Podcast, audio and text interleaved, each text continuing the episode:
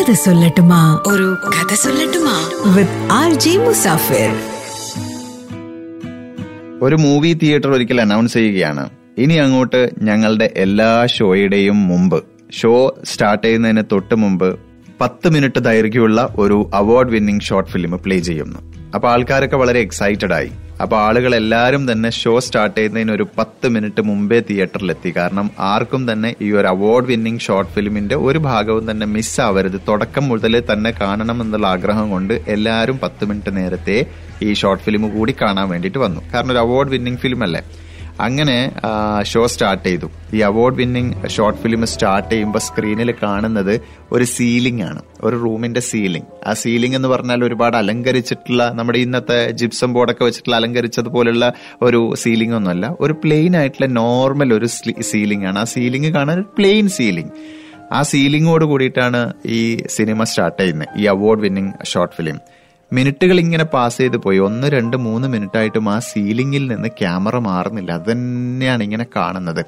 അപ്പൊ ആളുകൾക്കൊക്കെ ഒരു ഫ്രസ്ട്രേഷൻ വരാൻ തുടങ്ങി. ഇതെന്താണ് ക്യാമറ മൂവ് ചെയ്യാത്തത്? ഇതാണോ ഷോർട്ട് ഫിലിം ഇതെന്താണ് പ്രശ്നം? അങ്ങനെ പരസ്പരം ആൾക്കാർ ഇങ്ങനെ എന്താ പറയാ ശബ്ദം കുറച്ച് സംസാരിക്കാൻ തുടങ്ങി. രണ്ട് മിനിറ്റ് കൂടി കഴിഞ്ഞ ഒരു അഞ്ച് ആറ് മിനിറ്റ് ഒക്കെ ആകുമ്പോൾ ആൾക്കാർക്ക് ഫ്രസ്ട്രേഷൻ മാറിയിട്ട് ദേഷ്യം വരാൻ തുടങ്ങി.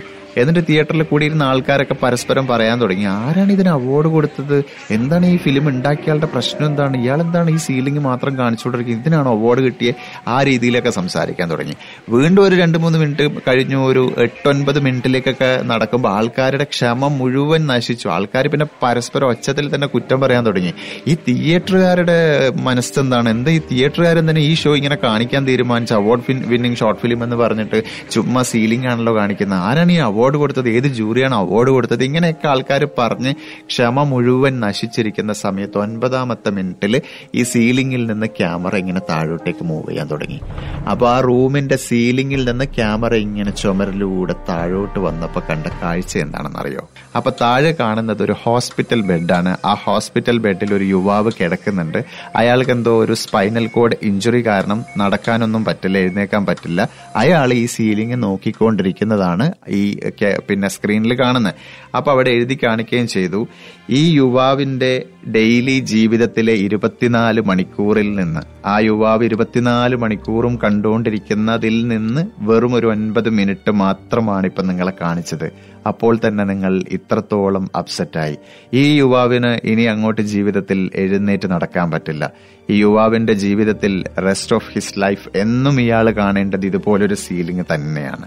ആ യുവാവിന്റെ ജീവിതത്തിൽ നിന്ന് വെറും ഒരു ഒൻപത് മിനിറ്റ് പോലും നിങ്ങൾക്ക് കണ്ടു നിൽക്കാൻ പറ്റുന്നില്ല. നിങ്ങൾ ഏതെങ്കിലും ഒരു സീലിംഗിന്റെ തടവറയിലല്ല ഇപ്പോൾ ഉള്ളതെങ്കിൽ നിങ്ങൾ വളരെ ലക്കിയായിട്ടുള്ള വളരെ ഭാഗ്യശാലിയായ ഒരാളാണ് എന്ന് തിരിച്ചറിയൂ. നിങ്ങൾക്കൊരു ദിവസം മൂന്ന് നേരം ഭക്ഷണം കഴിക്കാൻ സാധിക്കുന്നുണ്ടെങ്കിൽ നിങ്ങളുടെ വേണ്ടപ്പെട്ടവർ നിങ്ങൾക്ക് ചുറ്റുമുണ്ടെങ്കിൽ നിങ്ങളുടെ കൂടെ ഉണ്ടെങ്കിൽ നിങ്ങളുടെ വീട്ടിലുണ്ടെങ്കിൽ നിങ്ങൾ ടോട്ടലി ബ്ലെസ്ഡ് ആണ്. അത്രയധികം അനുഗ്രഹീതനാണ് നിങ്ങൾ.